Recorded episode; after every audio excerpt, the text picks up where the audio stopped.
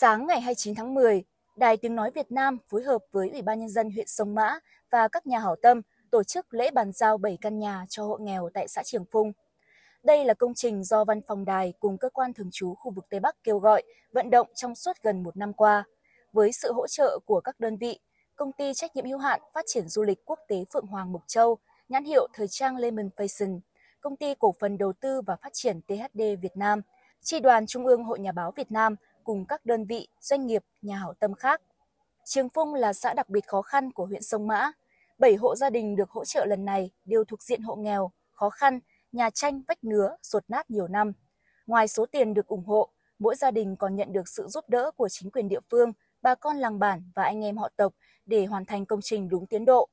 Chia sẻ niềm vui khi được hỗ trợ xóa nhà tạm, anh Vừa A Thành, xã Trường Phung, huyện Sông Mã bày tỏ. Trước đây, gia đình tôi ở trong nhà tạm khó khăn lắm, được đảng, nhà nước, các cơ quan, đơn vị hỗ trợ giúp gia đình dựng được ngôi nhà mới. Chúng tôi vui lắm, gia đình sẽ cố gắng vươn lên để thoát nghèo. Ngoài số tiền 20 triệu đồng hỗ trợ mỗi gia đình, chương trình còn tặng đồ sinh hoạt thiết yếu, lương thực, thực phẩm, quần áo, chăn màn.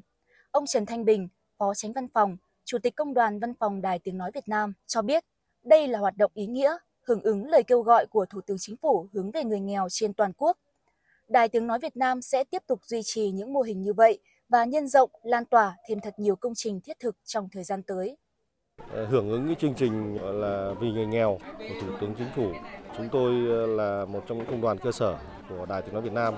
cũng luôn ờ, cùng với cán bộ nhân viên của đơn vị và cán bộ nhân viên của đài cũng ờ, vẫn ủng hộ và kêu gọi các nhà hảo tâm hàng năm cũng như những cái đợt mà thiên tai bão lũ chúng tôi đều ủng hộ và kêu gọi lập những cái đoàn để đi trao quà những bà con khó khăn thiếu thốn. Trước đó, tại đêm giao lưu văn nghệ mái ấm vùng cao tối 28 tháng 10, đoàn công tác đã trao gần 250 xuất quà, học bổng cho các em học sinh mầm non, tiểu học, trung học cơ sở và những hộ nghèo của xã Trường Phung.